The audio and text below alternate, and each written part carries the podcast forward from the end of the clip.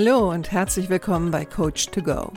Wer braucht nicht ab und zu mal ein bisschen Unterstützung? Einen kleinen Schubser in die richtige Richtung oder einfach den richtigen Tipp zur richtigen Zeit? Coach to Go möchte dir genau das geben. Und ich bin Heike Beck-Kobau und seit über 25 Jahren berate und begleite ich Menschen als Coach, Autorin und Mediatorin. Und ich würde mich sehr freuen, wenn ich auch dein Wegbegleiter sein darf. Hallo, schön, dass du da bist. Heute lautet mein Thema, manchmal könnte ich aus der Haut fahren. Wenn du schon länger mir zuhörst oder mich vielleicht auch persönlich kennst, dann weißt du ja, dass ich seit vielen Jahren ähm, auch mit Führungskräften arbeite, die etwas haben, das man auch eine Impulskontrollstörung nennt. Also heißt, die sind teilweise cholerisch, sind oft verärgert und zählen sicherlich nicht zu einfachen Persönlichkeiten. Und ich habe auch hier auf dem Podcast schon die eine oder andere Folge gemacht zum Thema Umgang mit schwierigen Personen. Aber heute möchte ich das Ganze mal ein bisschen umdrehen. Und zwar, vielleicht bist du ja eine Person, die sich öfter mal aufregt. Deswegen meine ich nicht, dass du gleich cholerisch bist, aber vielleicht hast du an dir auch gemerkt, dass in letzter Zeit ähm, du sehr oft wütend bist und aggressiv bist. Und vielleicht ist das auch mehr als früher. Und dann ist das eventuell ein guter Zeitpunkt, um sich mal mit dem Thema Aggression und Wut bei dir selbst auseinanderzusetzen, weil du wirst wissen, wenn du schon mal ähm, einen Wutausbruch hattest und vielleicht sogar auf der Arbeit bei Kollegen oder vielleicht sogar noch schlimmer, du bist Führungskraft und hast deine Gefühle nicht im Griff, dann hat es natürlich einen sehr, sehr negativen Effekt auf deine Mitarbeiter und die Teams, die du leitest. Also möchte ich dir heute ein paar Tipps in die Hand geben, äh, wie du dich deiner eigenen Aggression und deiner Wut vielleicht ein bisschen annähern kannst. Klar ist natürlich auch, dass je nachdem, wie ausgeprägt das bei dir ist, wirst du dir eventuell Hilfe suchen müssen. Und wenn ich dir dabei behilflich sein kann, dann freue ich mich natürlich sehr. Aber fangen wir erstmal an äh, mit ein paar Tipps. Das Erste, was es gilt zu tun, ist, dass du dich mal in Ruhe hinsetzt und dich mal fragst, über welche Dinge ärgerst du dich besonders. Oder auch über welche Personen ärgerst du dich besonders. Vielleicht machst du auch das wieder schriftlich. Also ich empfehle ja immer sehr oft, das schriftlich zu machen, weil das bringt unsere Gedanken auf Papier und ähm, es hilft uns auch den Überblick zu bewahren. Und du kannst natürlich auch zu einem späteren Zeitpunkt wieder dich damit beschäftigen, weil du es ja quasi verfasst hast auf einem Stück Papier. Und du kannst es dann auch wieder anders ordnen und dich damit auseinandersetzen oder vielleicht auch sehen, wie du dich über die Zeit entwickelt hast. Also zurück zu Frage 1. Was hat dich in letzter Zeit besonders geärgert?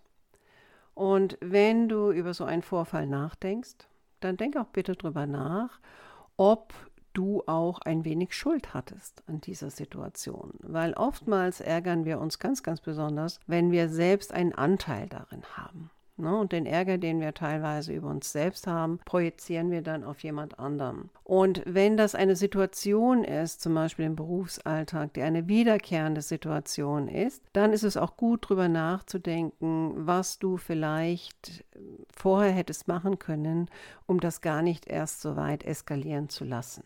Jetzt gibt es manchmal auch Personen, die bringen uns schnell in Wallung. Und auch da gilt es wieder ein bisschen zu schauen, spiegeln diese Personen vielleicht etwas, was du auch tust oder auch bist. Also sehr oft bekämpfen wir im anderen uns selbst. Ja, also wir, wir ähm, hassen Unpünktlichkeit, sind aber selbst oft auf dem letzten Drücker und hassen das auch an uns selbst. Und wenn dann jemand anders uns das spiegelt, dann kann uns das richtig, richtig ärgern und wir können das auch sehr, sehr persönlich nehmen. Schau auch mal, wie es dir geht nach so einem Ausbruch. Ja, also wenn du jemand bist, der den Ärger dann auch kundtut, vielleicht sogar laut wirst oder ähm, sarkastisch wirst, dann auch mal zu schauen, okay, wenn du das jetzt quasi rausgelassen hast, wie ist es dir denn danach ergangen? Also hast du, und das klingt jetzt ein bisschen pervers, aber hast du da fast schon ein bisschen ein Lustgefühl gehabt? dann ist das sicherlich eine andere ähm, Voraussetzung, wie man damit umgeht, als wenn du jetzt sagst, nein, also im Grunde genommen, ich, ich habe mich sehr schuldig gefühlt oder vielleicht habe ich mich sogar geschämt. Ja, weil ich ähm, Wert darauf lege oder es wichtig finde, besonders wenn man Chef ist oder Chefin, dass man äh, solche Ausbrüche nicht hat und dass man auch mit Menschen so nicht umgeht und du selbst wahrscheinlich auch ein Mensch bist, der, wenn jemand anders mit dir so umgehen würde, dir das auch nicht gefallen würde. Wahrscheinlich wird dich niemand auf das Thema ansprechen. Also wenn du jemand bist, der dazu neigt, ähm, doch eher mal laut zu werden, sarkastisch zu werden, persönlich zu werden und, und merkst, dass du, meistens merken die Menschen das, dass du eine, eine Grenze überschreitest, aber kriegen sich in dem Moment dann nicht mehr unter Kontrolle. Deswegen ist es auch so wichtig, im Nachhinein das zu analysieren oder im Vorfeld schon mal zu überlegen, wenn man solche Erfahrungen ja schon gemacht hat, ähm, was kann ich das nächste Mal anders machen und wie kann ich auch selbst für mich sorgen, damit ich nicht so in diesen Ärger gehe. Ja? Du kannst dir auch überlegen, zum Beispiel, wenn das jetzt, also diese Person, also du quasi, ähm, stell dir vor, du wärst eine andere Person und du müsstest dir selbst quasi einen Rat geben. Ja, also die Person, die sich da so aufgeregt hat, also in dem Fall warst du das halt, aber so im Nachhinein, wenn du dir jetzt vorstellst, das wäre eine andere Person und die würde dich um einen Rat bitten, welchen Rat würdest du dieser Person geben? Was, was soll sie machen? Wie kann sie sich anders verhalten, dass dieser Ärger nicht so überhand nimmt? Und diese Art der Fragen gehen immer in eine Problemlösung und das ist auch gut so weil unser Gehirn ähm, normalerweise einfach diese Situationen wiederkäut und das Wiedercoin, also sich immer wieder vorstellen, wie man entgleist ist und, und eigentlich hat man sich vorgenommen und man wollte es anders machen und so weiter und so fort, führt eher dazu, dass man wieder in einen gefühlten Ärger reingeht oder auf jeden Fall ziemlich gestresst ist. Und da hilft es wirklich, wenn das Gehirn ein bisschen was zu tun hat mit konstruktiven Lösungsfragen, um das Problem oder das, was für dich ein Problem ist, zu lösen. Also denk mal drüber nach. Wie kannst du dein Verhalten ändern? so dass das nächste Mal das nicht ganz so eskaliert. Eine Möglichkeit ist auch, dass du dir mal 20 negative Konsequenzen aufschreibst, ähm, die dadurch entstehen, dass du so wütend wirst oder so aggressiv bist. Also was löst du damit aus? Schreib dir das mal auf und wenn du merkst, dass du wieder so in so einen Stress reingehst, dann nimm dir diese Liste und lies dir diese Punkte durch. Das wird dein Gehirn so in den Modus bringen, da willst du ja nicht hin. Und, und es zeigt dir natürlich auch, dass der Ärger und deine Wut, die kosten einen Preis. Und die Frage ist, ne, also Menschen, die wütend oder aggressiv werden, sind ja nicht immer dumme Menschen. Ne? Auch wenn, wenn andere gerne das so hinstellen möchten, ne? dass jemand da vielleicht primitiv ist oder sich nicht unter Kontrolle hat, das stimmt ja so nicht. Also ich arbeite mit ähm, sehr hochrangigen Führungskräften bis hin zur Vorstandsebene und da kann man wahrlich nicht sagen, dass diese Menschen dumm wären. Sie haben einfach das Problem, dass sie ihre Aggression und ihre Wut, die sie spüren, nicht gut kontrollieren können und das dann ungebremst rauskommt. Ne? Das sind natürlich die allerbeliebtesten. Klar, weil das Umfeld das besonders mitbekommt und natürlich dann nach einer Weile vielleicht auch Angst hat vor diesen Wutausbrüchen. Das wäre zum Beispiel so eine, so eine negative Konsequenz. Also wenn du jetzt Chef oder Chefin bist und deine Leute haben Angst vor dir, dann überlege mal, was diese Angst für eine Konsequenz nach sich zieht. Na, das, könnten, das könnten zum Beispiel sein, ähm, dass nochmal Fehler auftreten. Also die Fehler, die du vielleicht bemängelst, die nehmen durch deine Wut sogar noch zu weil derjenige natürlich immer Angst hat, dass er von dir kritisiert wird, äh, damit natürlich sehr angespannt seine Tätigkeiten verrichtet und dann passieren wieder mehr Fehler. Wichtig ist immer, dass du versuchst, diese negative Emotion, die sich ja in dir aufgestaut hat, dass du versuchst, die loszuwerden.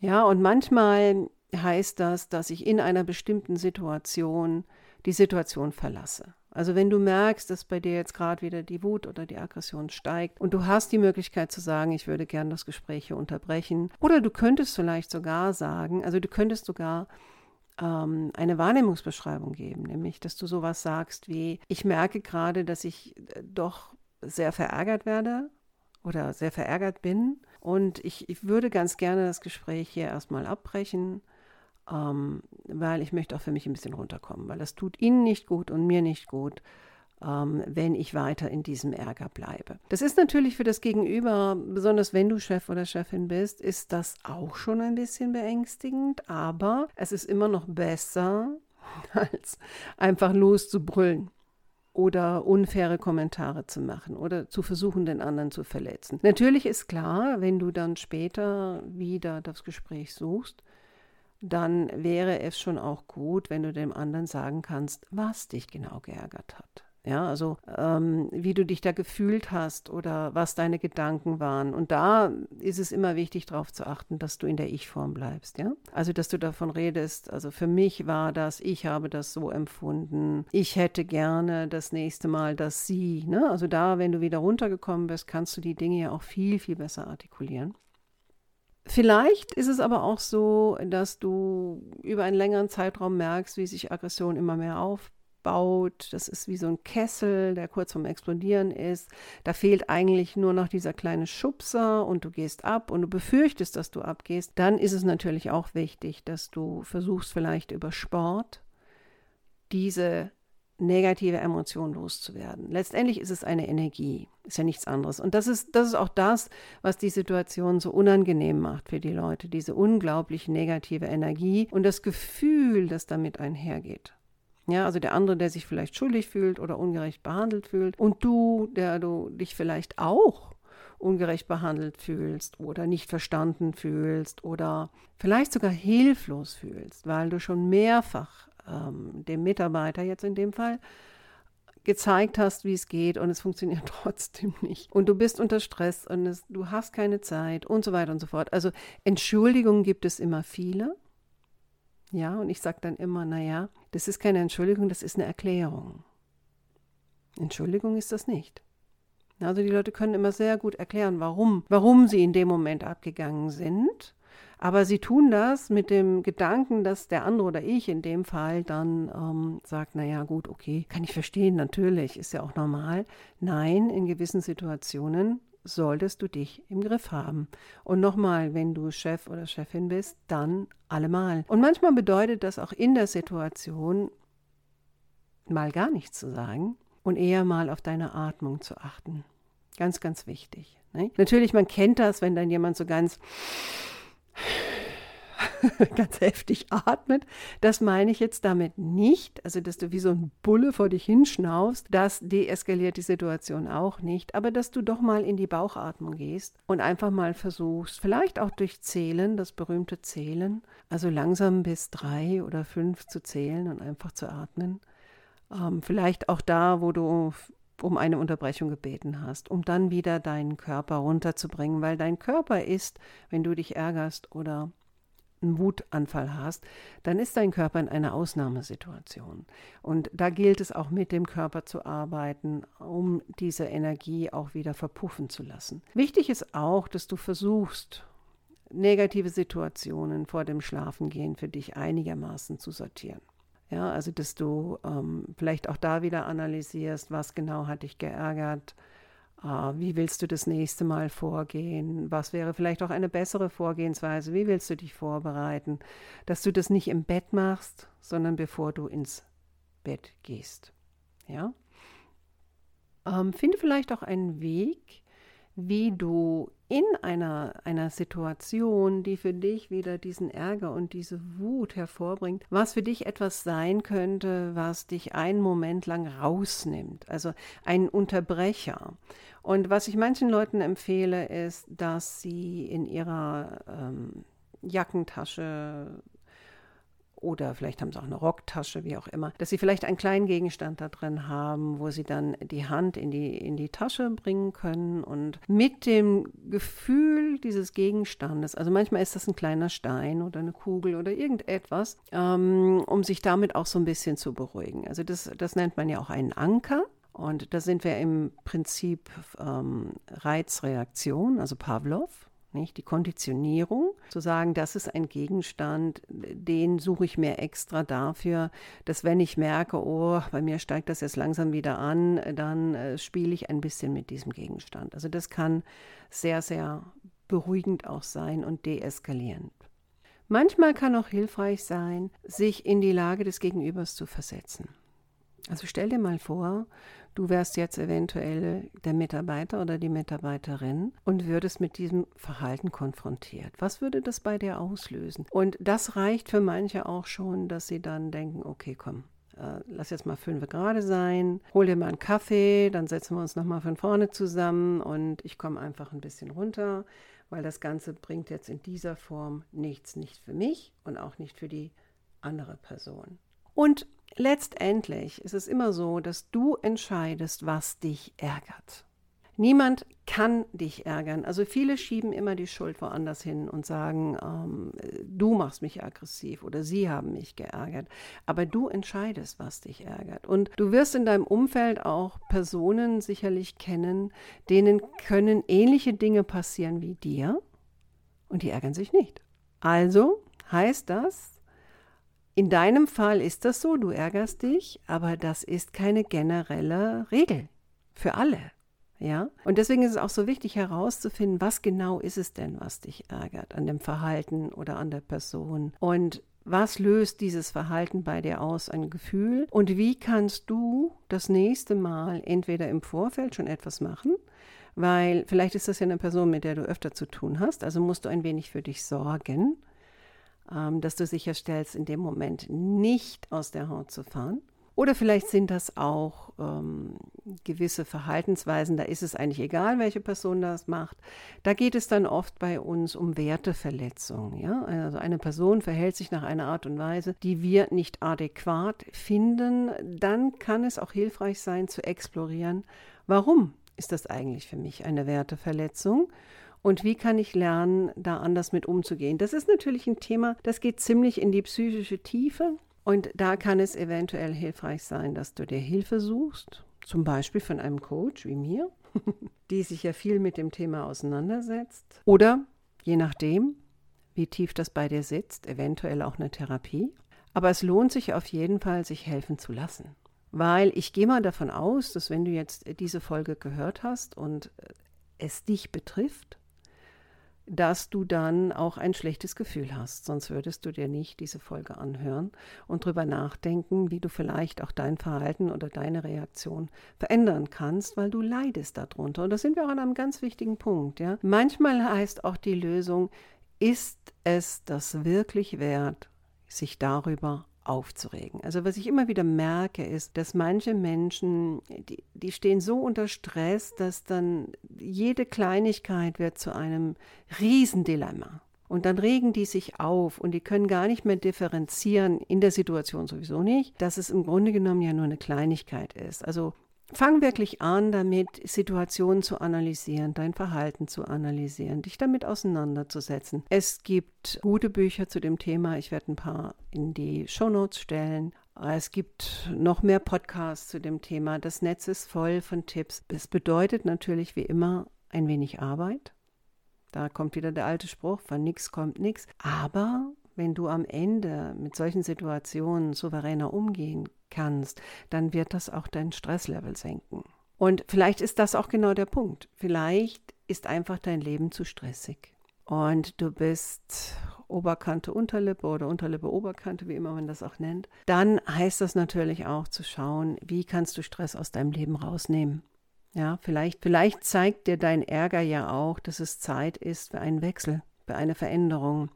Keine Ahnung. Also das ist jetzt so ein bisschen Ferndiagnose. Ne? Wenn ich mit meinen Klienten arbeite, dann schauen wir natürlich auch genau hin, was löst es aus, wann wird es ausgelöst, mit wem sind es Verhaltensweisen, sind es Inhalte. Äh, natürlich auch, was für Vorbilder haben die Personen gehabt, ne? was haben sie im Elternhaus erlebt und so weiter und so fort. Und dann arbeiten wir an kleinen Techniken, wie jemand für sich Wege finden kann, um das besser zu kontrollieren und natürlich die Emotion und den Stress auch dann im Nachhinein wieder abzubauen. Weil das, das ist einfach, ne, also es gibt ja dieses berühmte HB-Männchen, also wenn du in meinem Alter bist, dann kennst du das noch.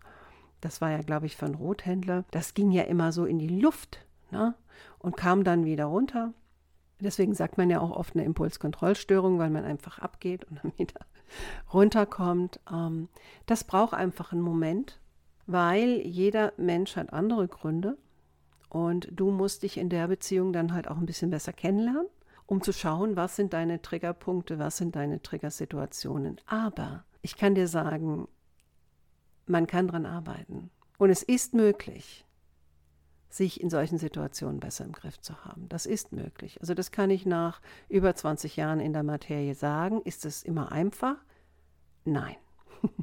Nein, das ist es nicht. Und ist es immer schön?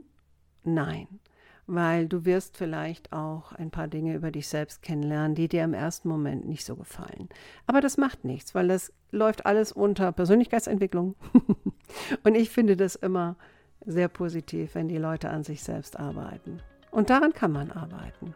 Es gibt Methoden und Wege. Wenn dich das interessiert oder du Bedarf hast, dann melde dich bei mir. Ich freue mich immer über Leute, die meine Hilfe anfragen. Und für heute wünsche ich dir noch eine schöne Woche. Ich hoffe, der ein oder andere Tipp konnte dir helfen oder vielleicht auch die Bücher, die ich in die Shownotes stelle. Und ansonsten freue ich mich, wenn du nächste Woche wieder dabei bist. Mach's gut, deine Heike.